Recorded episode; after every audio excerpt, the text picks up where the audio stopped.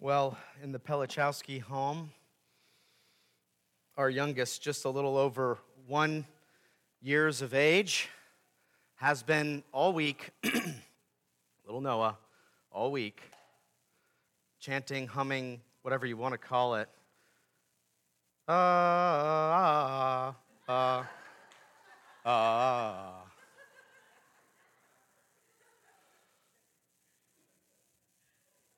Little over one. He can't say a lot of words, but he knows that. And no matter how exciting the Super Bowl was this last week, and it was, oh, the fun and excitement and rejoicing that, that our team won. I want us to be thinking about, even with the recent news and the headlines of revival, that God has always pointed to glorious reality of people being saved, as we saw in Lost and Found, people worshiping Him, and the anticipation of the return of Christ, as we just sung, that these things are, are, are even more exciting. A Lord's Day worship service. Oh, oh, no, how we, we had fun with the Super Bowl, but a Lord's Day worship service is so significant, is so weighty. God uses times like this to lift up his saints, to give them strength to give life, spiritual life, to those who were dead. Let us go to God in prayer with anticipation of what He's doing already and what He might do through the rest of this service. Pray with me, church. Our Father, we are so thankful, Lord, that you are real and that you are alive and that you do wonderful, mighty things all throughout the land, and you do them in a particularly unique kind of way when your word is preached and songs are sung and the ordinances are observed and people pray together as a group. You do it in services like this. Would you, would you revive us once again? Would you Cause us to long for you, love you, worship you. Would you show us in Matthew what you'd have for us today? Thank you for revealing to us the Gospel of Matthew in all its intricacies and all its truth. Would you show us more today? Would you use it for our good? Would you use it to bring those maybe who are here that are spiritually dead life? Would you use it to those who may be here spiritually discouraged? Strength and upbuilding. Lord, lead us today. We say this in Christ's name. Amen. Oh, I hope you have all been picking up on the theme in our series in Matthew of Jesus' exclusivity. He's the only way, He's the only truth, He's the only life, met with opponents who reject Him. As we've been clearly seeing, that Jesus is not born in order to be a way, but because He is the way. And the kingdom has not come and then the kingdom was not demonstrated with great power simply to give another option amongst many valid options. No, Jesus was on an urgent rescue mission as the only way, truth, and life. He was the final and is the final answer. But we've not only seen severe opposition from the religious leaders, we also see a kind of shocking indifference and apathy from many in the crowds and cities that he went to and saw his miracles.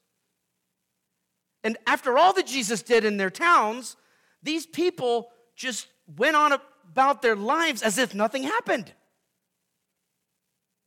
Failing to see in Jesus the answer and solution, and carrying on about without repenting of their sin and without following Jesus.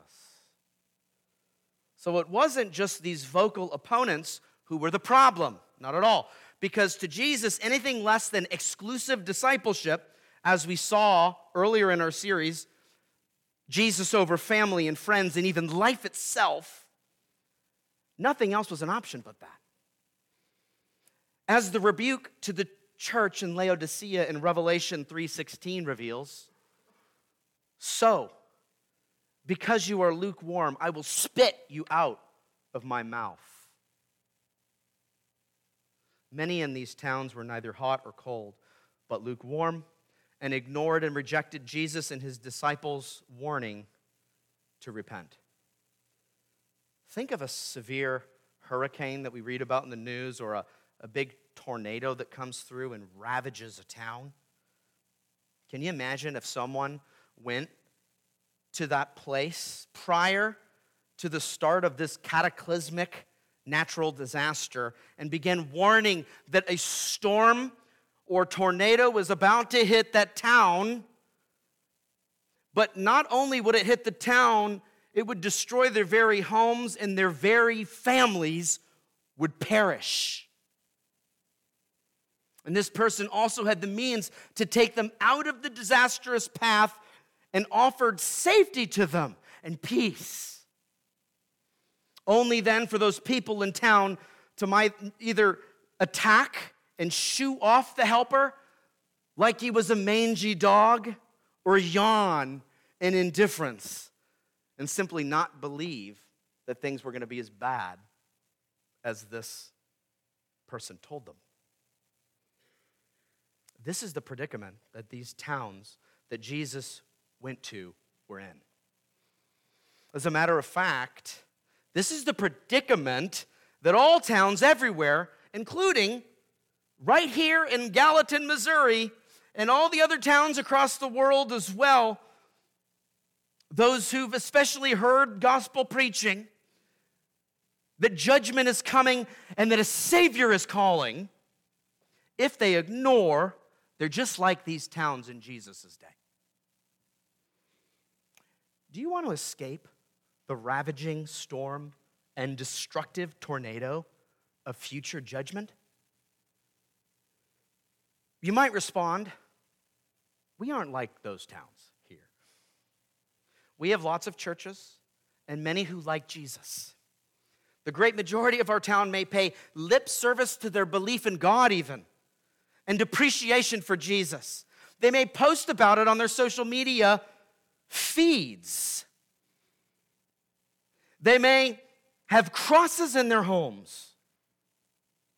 And mark the answer on the survey Christian. Yeah, all that may be well and good, but does it make any difference in their lives? Does it make any difference in your life? Are they actually following the real Jesus and his word, or just knowing about him and practically ignoring him in their day to day lives? Makes no difference. We may boast about a religious town with lots of people knowing about Jesus, but simply knowing about Jesus doesn't make matters any better for anybody. It actually makes matters far worse because knowing about Jesus without following him and doing what he says puts us in the category of these towns who witnessed Jesus and knew all about him, but ignored the storm warning and failed to repent. Let's see what Jesus thought about a town or towns like that from our text. In Matthew chapter 11, in point number one, greater knowledge, greater judgment. Matthew 11, verses 20 through 24 says this Hear the word of the Lord. Then he began to denounce the cities where most of his mighty works had been done because they did not repent. Woe to you, Chorazin! Woe to you, Bethsaida! For if the mighty works done in you had been done in Tyre, in Sidon, they would have repented long ago in sackcloth and ashes. But I tell you, it will be more bearable on the day of judgment for Tyre and Sidon than for you. And you, Capernaum, will you be exalted to heaven? You will be brought down to Hades. For if the mighty works done in you had been done in Sodom, it would have remained until this day. But I tell you that it will be more tolerable on the day of judgment for the land of Sodom than for you.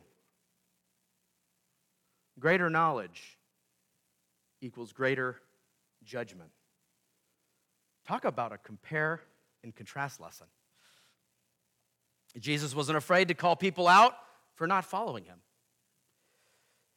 And I think we lose the weight of his argument if we fail to understand sin correctly. What do I mean by that? because you might think sin is not too hard to figure out. Everyone knows that sin is missing the mark that God has set and breaking his law. True enough, but there's more to be said. And there's much confusion about the real nature of sin that even Christians seem to regularly explain it away and lessen the full biblical teaching on the matter by their said explaining it away. And sadly, many settle for Christian cliches rather than biblical truth. You've heard and maybe even said all sin is equal in God's eyes, right? I know this because I've heard it referred to so many times before. This is a well worn Christian cliche. But we must always be careful to not think and say things that are unbiblical. And that's the issue with cliches. They can kind of get rooted in a mantra. Just like bad lyrics to a song are so dangerous because it's just over and over, which is why we seek to put forward biblical songs here at First Baptist Church. Cliches could just make their way into our thinking and worldview. And if they're not biblical, they have no place being there. In this compare and contrast lesson between the cities that Jesus did his miracles, compared with Tyre and Sidon, which were wicked cities with wicked people judged by God in the Old Testament, God judged them. Or that of Sodom, which Jesus mentioned earlier in the very same way in chapter 10 related to those cities who rejecting who were rejecting his gospel farmers or his disciples remember that does Jesus say in these instances that all sin is equal in God's eyes here in this passage in Matthew 11 and in Matthew 10? Does he say that? Not at all. Rather, he, com- he does this compare and contrast lesson to reveal degrees of judgment and punishment in hell. Apparently, there's bad and worse sins as he identifies them from a biblical worldview from Jesus' view. He says that those who have more knowledge and revelation of him and his ministry and then still reject him are worse off than the most vile and heinous cities in the Old Testament. Here's the shocking and bewildering thing Jesus ranks the respectable, as Jerry Bridges calls them, sins, or less noticeable sins of people who have access to him as even worse than the most vile and heinous cities of the Old Testament that didn't have access to him. There'd be greater judgment. That, that's, that's a shocking thing. It would have shocked the hearers of the day, and it should shock us as well. We need to be thinking in a biblical worldview and understand the weight of things. He's like, those bad cities would have repented and believed long ago if I had done in their towns what I've done in your town. They would not have yawned like you. They would not have been indifferent, but would have repented if they were as privileged as you to witness my miracles. Is what Jesus is telling them. But, but you're so hard hearted. You are so blind and spiritually lazy that you would ignore your only rescue of coming judgment. That's what he's telling these towns. Now, a passage like this should be enough to obliterate this cliche that how somehow all sin is just kind of this mass of just, oh, it's a sin out there. It's just sin, general sin, just all in a bucket. But I need to go on and clarify a little bit more because I know that there's a lot of confusion on this. As we saw in the Sermon on the Mount, when Jesus likened lust, for instance, to secret adultery and anger to secret murder, he was not flattening out sin and perpetuating this cliche. Rather, he was pointing out that even the inner desires that lead to outer actions are sinful and need to be repented of at its core, even at the desire or, or, or even th- that before any action even happens. So I want us to be humbled by our sin, both the internal actions and external manifestations, thoughts and desires and actions. But this is what Jesus is putting forward, but he's in no way claiming that the degrees of sin between the two were exactly the same and kind of flattening out sin, or the consequences were exactly the same. I mean, he argues later in the book of Matthew, and, and the, we've seen it already, and he'll see, we'll see it again, that, that physical act of adultery is grounds for divorce. Uh, and, and other sins, maybe in marriage, that, that someone might complain about that, that isn't rooted in Scripture, aren't seen as the same kind of covenant breaking grounds. There are exceptions for the divorce till death do us part, ideal and pursuit of the Christian life and worldview, but there are certain things that, that rise up and, and, and, and make it so that there's, there's, a, there's, there's a breaking of covenant. And we see degrees of sexual sin identified in the Bible. In Romans 1, for instance, this continuing on of more and more sin and God giving them over to further and further debasing of their bodies one to another. Uh, people going away from the plan of God and what He identified in, in initially in the garden and, and exchanging it for, for immoral practices, men with men, women with men. We see this just degrees of, of more and more wickedness. Or in 1 Corinthians 5, those of us who are reading the Robert Murray M'Cheyne Bible reading, for instance, we just read it a day or two ago. And in, in that passage, the man was excommunicated from the church and called to be excommunicated by Paul, who was sleeping with his mother in law. Paul says that there's a different level of wickedness that must be re- repented of and disciplined, if not repented of. And he doesn't discipline someone for other kind of truly sinful acts as well. There are different types of degrees. Not all sin would warrant church discipline in this case. So, if a church member got angry, for instance, and said something that was mean and sinful, that church member should repent of their sin. And if it's not a pattern of that kind of behavior, it, it wouldn't warrant this kind of church discipline in the same way that, that differing levels of sexual immorality, we see these types of things. And think of David. Just think of David. His initial lust on the rooftop was indeed sin that needed to be repented of, right? You know the story of David.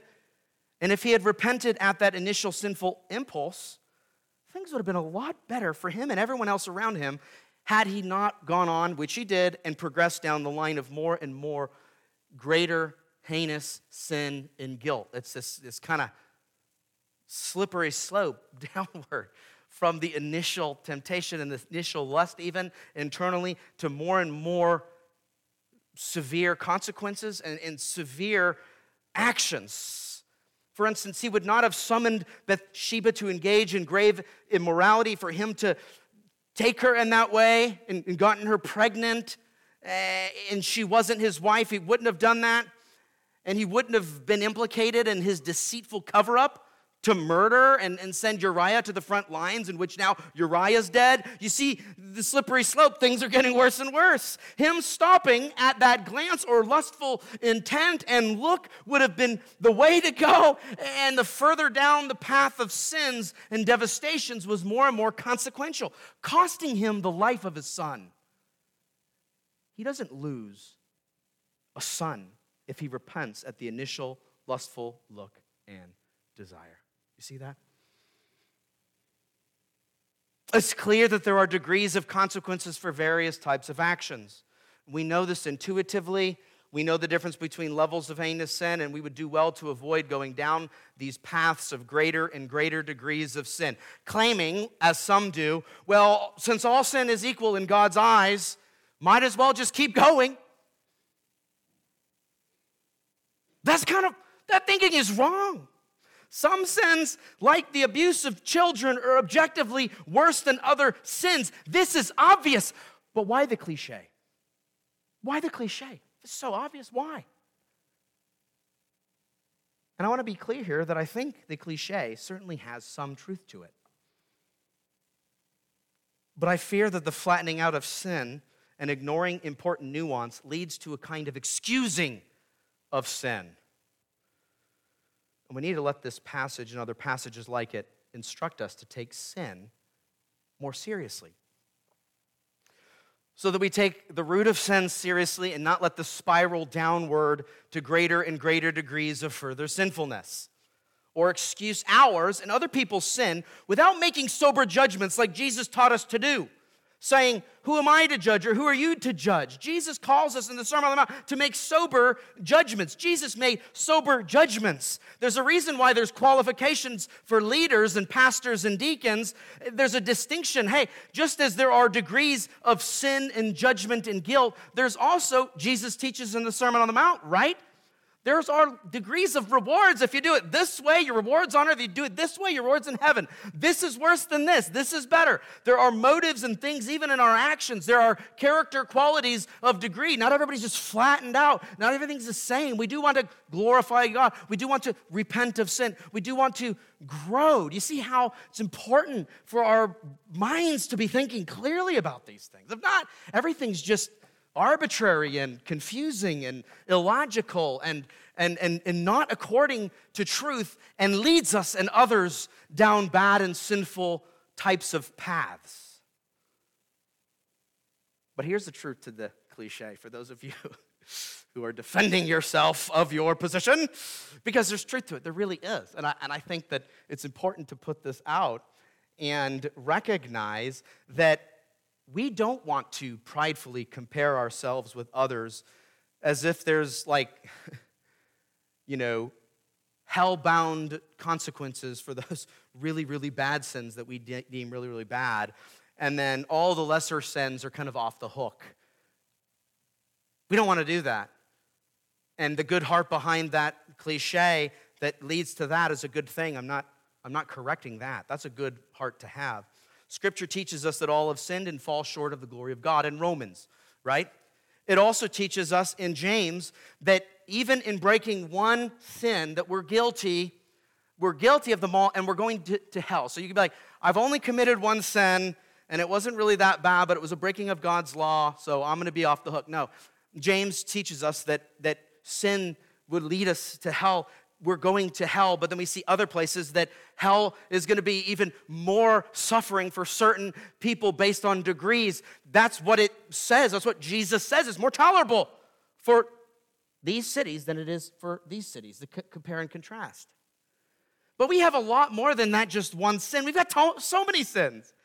It's so overwhelming when we think of not only our sinful deeds, but also our sinful thoughts. And that should humble us. And so the humble heart behind this cliche is good. We should never have prideful hearts thinking that we're better than others, but humble hearts aware of our many, many, many, many sins.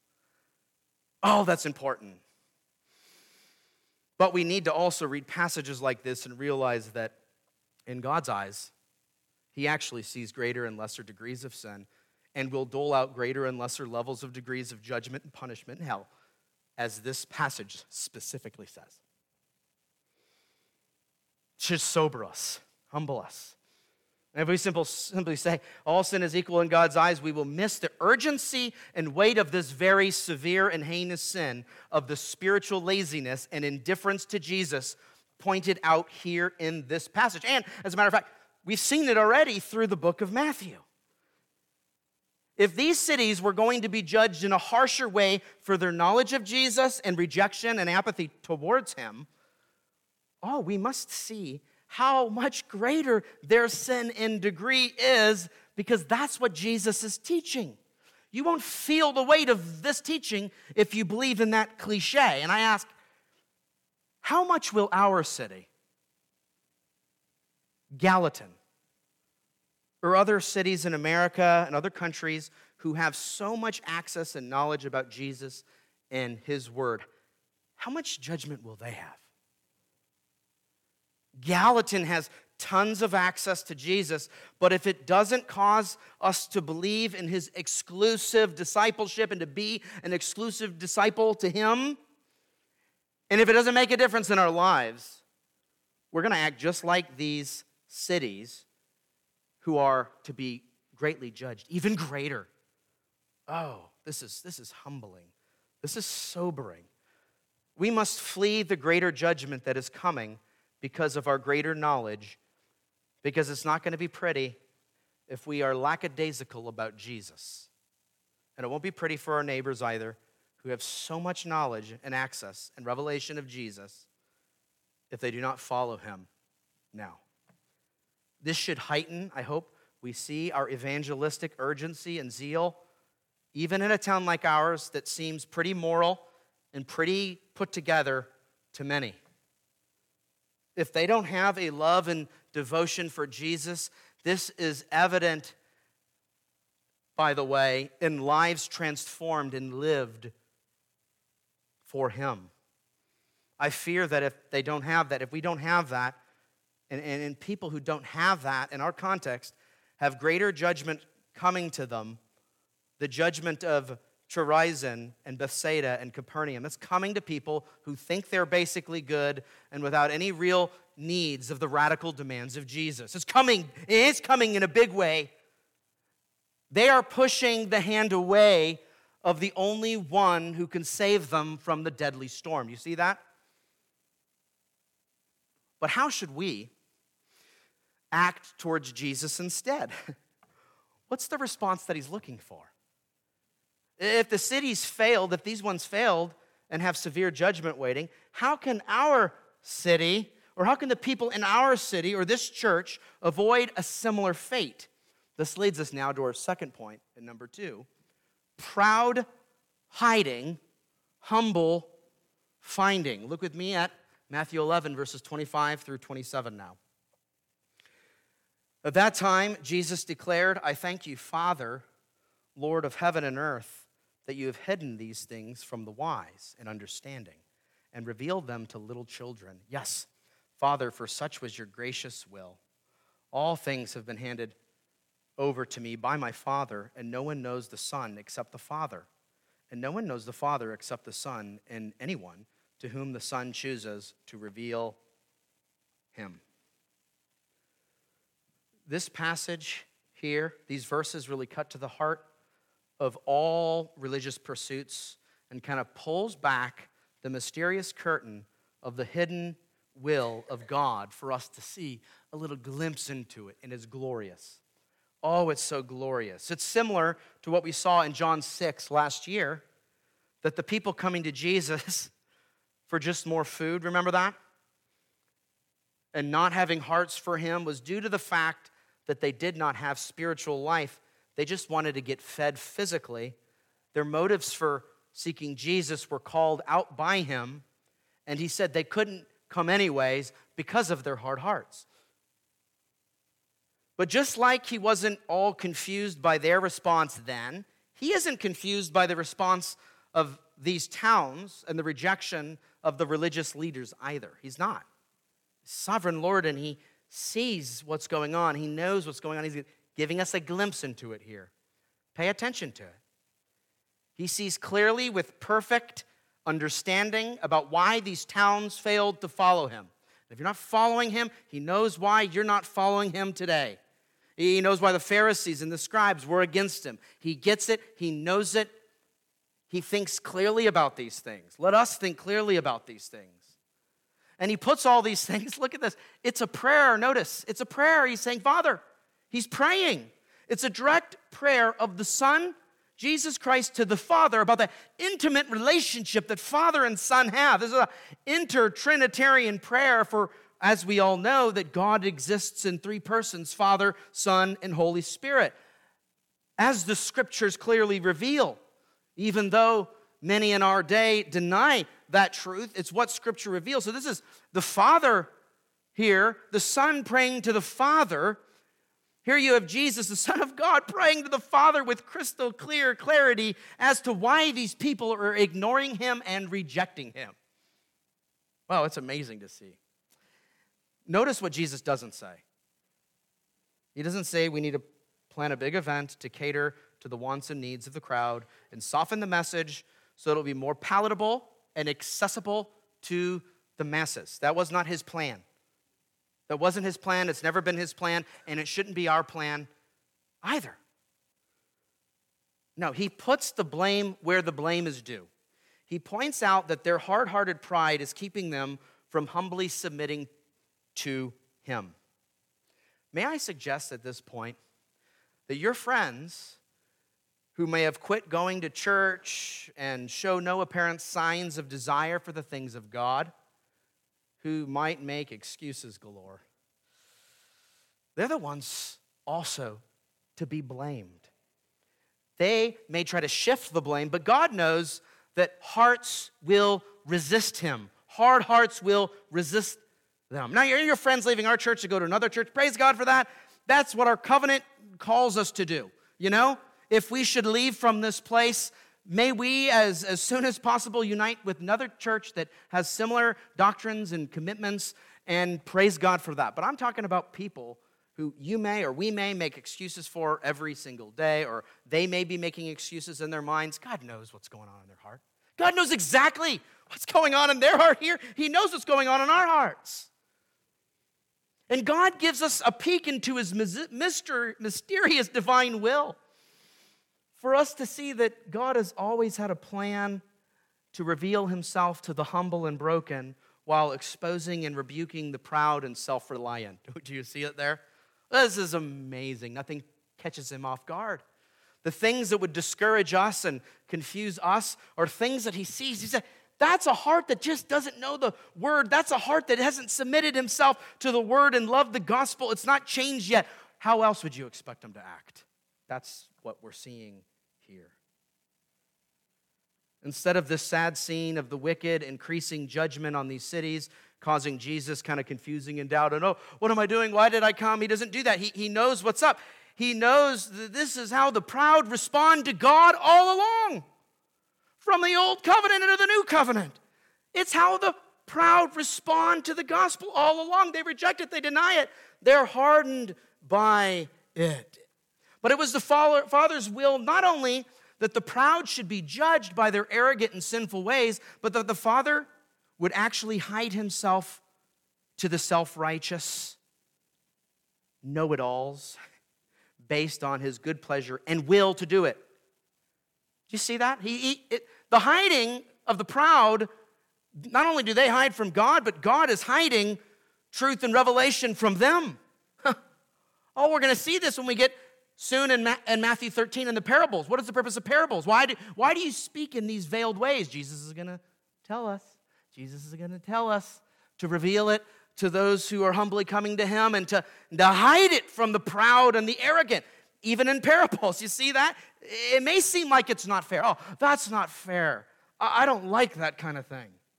But you see, it's exactly what Jesus has said over and over again in his earthly ministry of not come to call the righteous, but sinners to repentance. You see that?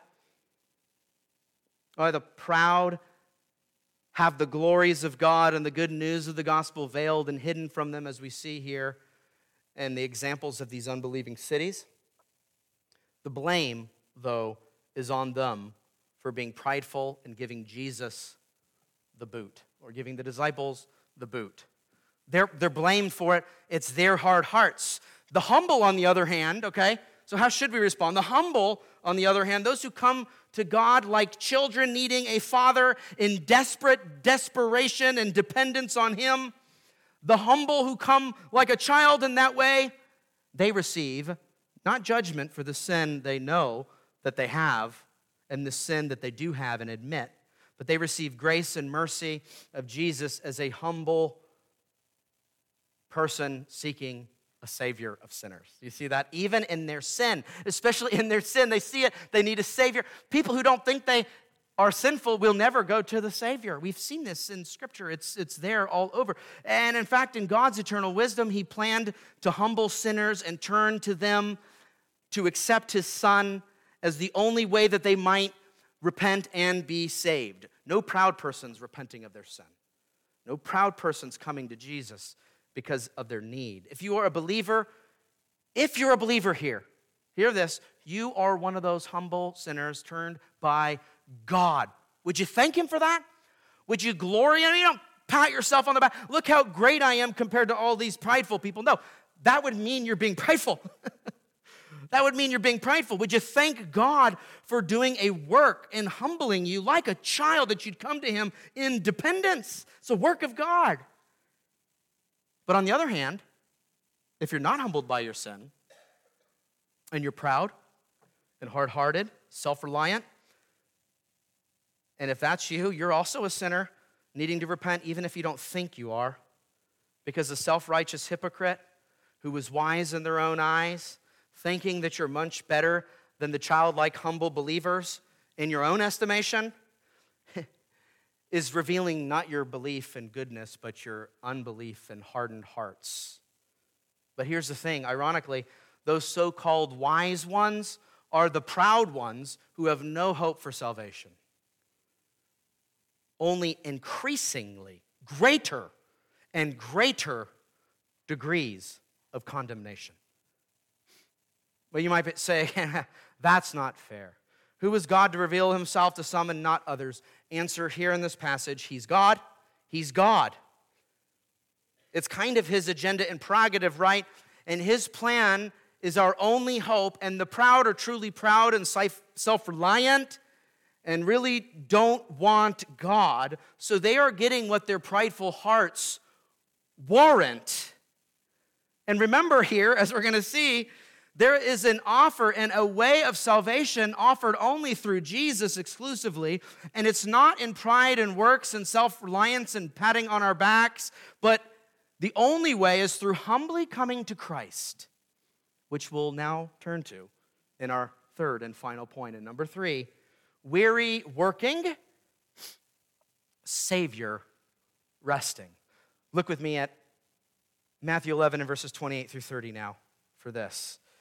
Come to me, all who labor and are heavy laden, and I will give you rest. Take my yoke upon me and learn from me, for I am gentle and lowly in heart, and you will find rest for your souls. For my yoke is easy and my burden is light. So, those who may complain that that's not fair, the divine workings of God and how eh, it's not fair. Notice here in this passage that the answer and message and call of Jesus, this goes out to all, by the way, it goes out to all. Notice it goes to everybody, but you see, only those who know they are burdened and heavy laden and needy will ever go to the one who relieves those burdens. And while it's true that God is sovereign over all things, including salvation, as our last point, and verses clearly reveal, people must come. They must come to Christ if they're going to find mercy and rest. And if they don't, they will not find mercy and rest. You see that? God is sovereign. People are responsible to come to Jesus, actually. Both things are clear all over Scripture. They will not find it anywhere else but in Him. And they do not receive it by ignoring and suppressing and opposing Jesus or being apathetic and ignorant and not caring and lackadaisical. No, they must humbly go to Him and see Him as the gentle and lowly Savior who is there to provide mercy and grace and rest for the weary. You may feel weary today. I know, I'm sure a lot of us feel weary today. And maybe for some of you, you've lived your whole entire lives working and striving in your own strength while missing the fact that Jesus is there for the weak, not the strong, not the self reliant, not those who have it all together in and of themselves. If you feel strong and are self reliant and self righteous and self sufficient in your own being and doing, then you have no need for Jesus in your own eyes. But there is a need. See it, recognize it. Know that you're weary in spiritual things if you're thinking that way. If you're thinking that you've got it all together, know that you're really, really confused and being really, really sinful and unbiblical and need to repent for that kind of thinking. And I want you to see the reality that any kind of working for salvation or for appearances or for your own ego and pride and reputation simply will not do. And it will leave you continually lost and on your way to even greater and greater degrees of judgment. You can't escape now the fact, and just in general, I know you all have heard these truths in the gospel, and many have in our town as well. You can't escape the fact of what you're seeing in Scripture, what I'm telling you here about the need to be rescued and cared for in Jesus, and not to be proud, but to be humble. You know now. No hiding from the truth, just like there was no hiding from the truth in these towns. So if you're here and you've heard the message of Jesus and the gospel and know that only hearts that are softened to and humbled and needy before Jesus are going to avoid this storm of judgment that's coming? If, if that's you, to, to, that know that the humble repent of their sin, I call the humble, whether religious, self righteous, and sinful pride, repenting of that pride and humble, or whether blatant and obvious sinful people given over to debauchery and open wickedness, whatever category. Remember in Luke 15, we just saw a few weeks ago? Both the older brother, who had it all together, or so it seemed, and felt entitled, and the younger brother, who squandered his inheritance and ran wild. They were both needy sinners, right? But only one of them admitted it. Sometimes the religious sinners, the proud sinners, they're in a really dangerous place because they think that they're all set, they think that they're all good, and they can just explain away everything, justify away everything. And that's a dangerous place to be. Quite frankly, oh, I'd rather you just be so open and blatantly aware of your wickedness and sin, just so grievously aware than this self righteous pride. I mean, because you're never going to come to Jesus in that way. But, but I know that he can get through to hearts like that. Because he got through to heart like mine, who had a profession of faith, grew up in church, thought that I was good. He can get through to hearts like that. And I think a passage like this is, is, is appealing to your heart if that's you. Jesus is the gentle and lowly Savior, ready to provide you rest in Him if you would only just go to Him. The Pharisees would offer a yoke and a teaching and a way of works-based salvation in their own made-up scheme that was heavy and burdensome and hard and tiring and exhausting and impossible. Jesus' yoke, though, unlike the burdens of the Pharisees, or unlike the heavy burden on an oxen's back, his yoke was easy, his burden was light, because his way was a way of mercy and grace for undeserving sinners who couldn't do it themselves. He covered all our sin and guilt by not our own works or goodness, but in spite of our wickedness, he went to the cross to pay for our guilt and sin, even if our guilt and sin is religious pride. And the passage says, Come to me. Do you see that? Because Jesus is calling even you today to come to him. Would you just humble yourself and come to Jesus today if you haven't? You've heard the good news, you're hearing the good news of the gospel in this church. Have you actually believed it and began following Jesus? Or do you just know about him and think he's kind of cool or okay and just kind of like a garnish in your life, just a little piece of your life? My question is Are you living for him today? Are you living for him? Are you dependent upon him? Do you see your own neediness of a soul crying out to him in desperation? Run to him if not. And if you are, praise God. He's covered your many, many sins. Praise God. Or have you perhaps come to the realization today that you are in the category of greater judgment and greater knowledge without any real evidence of true love for God and the gospel? Are you kind of being, being uh, convicted by that? Do you find yourself indifferent to the things of God and His Word in your heart of hearts if you're honest? And if that is you, I, I, really do hope and pray that this sermon has convicted you. Rather, I hope and pray that these words from Scripture that are just clear on the page that we've been seeing are doing the work to convict you. I'm not here to just simply guilt trip people and give them conviction. That's a work of the Holy Spirit doing. And if that's happening, that's a work of the Spirit, and praise God that's happening. I don't want you to be hardened like the Pharisees and just ignore the call to repentance that Jesus gave, to believe the gospel for the humble. The gospel is not for the proud who remain proud, but the good news of the gospel is for the proud who are made humble. Oh, I'm going to say that again. The good news of the gospel is for the proud who are made humble, who are humbled by God and his message. A message that says, you don't have it all together. You don't have all the answers. You are not good and prim and proper and innocent.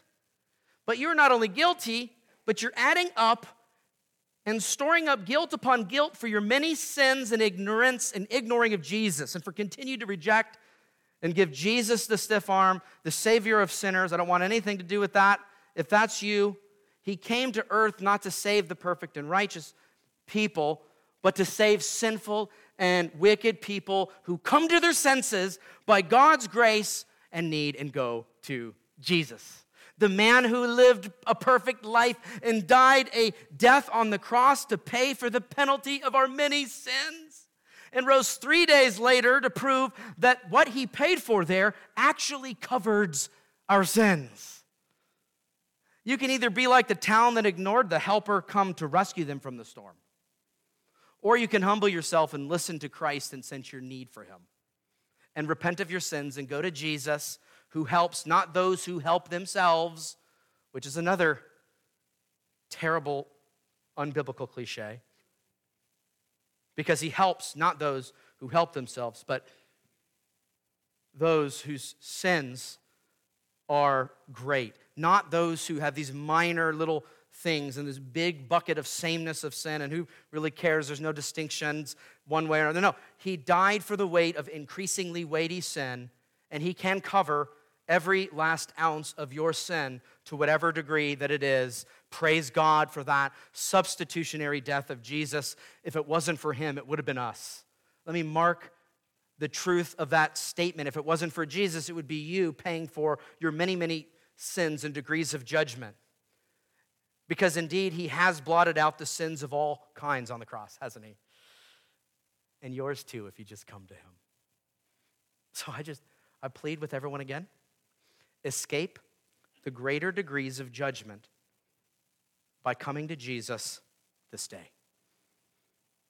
Come, ye sinners, poor and needy, weak and wounded, sick and sore.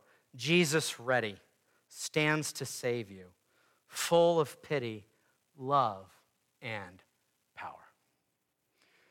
Father, we ask, Lord, that you would draw sinners to yourself like only you can do through your Son. We're thankful for the unity that you have with the Son and that you sent him for sinners, sinners in this room who sense their need for you. I thank you for all the believers who are humble and know of their need of you, would you just lift them up and encourage them in the gospel today? And we also pray, Lord, oh, that you would move those who have hearts that have not been awakened and enlivened to the good news of the gospel for needy sinners, maybe even because they haven't seen themselves as needy sinners. Would you just waken them today? Waken them right now that they might be saved by the Savior of sinners. We say this in Christ's name. Amen.